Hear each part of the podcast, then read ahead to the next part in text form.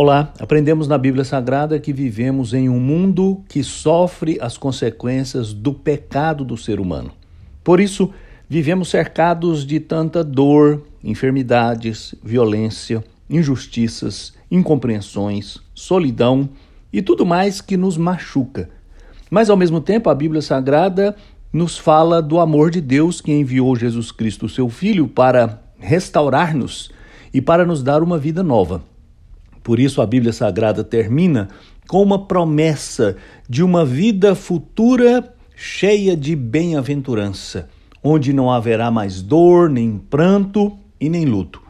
Essa promessa, entretanto, não foi feita apenas no livro do Apocalipse, mas ao longo de toda a Escritura, Deus prometeu ao seu povo que lhes daria um tempo de pleno alívio e de felicidade absoluta.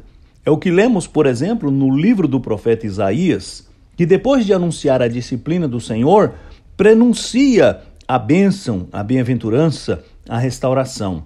E no capítulo 54, verso 17, Isaías escreveu assim: Nenhuma arma forjada contra você prevalecerá, e você refutará toda a língua que a acusar. Esta é a herança dos servos do Senhor, e esta é a defesa que faço do nome deles, declara o Senhor.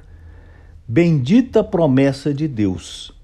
Toda injustiça, todas as acusações, todo sofrimento um dia terá fim, e nós desfrutaremos da bem-aventurança eterna, da vida em toda a sua plenitude esta é a promessa que o Evangelho nos faz. Jesus não prometeu aos seus discípulos uma vida fácil no presente, mas garantiu um futuro na sua presença, cheio de bênção e de plena realização nele. Eu sou Agnaldo Faria, pastor da Igreja Presbiteriana da Moca, em São Paulo. Vamos orar. Ó oh Deus, muito obrigado, porque o Senhor promete nos dar uma vida plena onde nem dor, nem angústia, nem aflição chegará à nossa casa. Pelo contrário, desfrutaremos da sua bênção de maneira absoluta. Obrigado.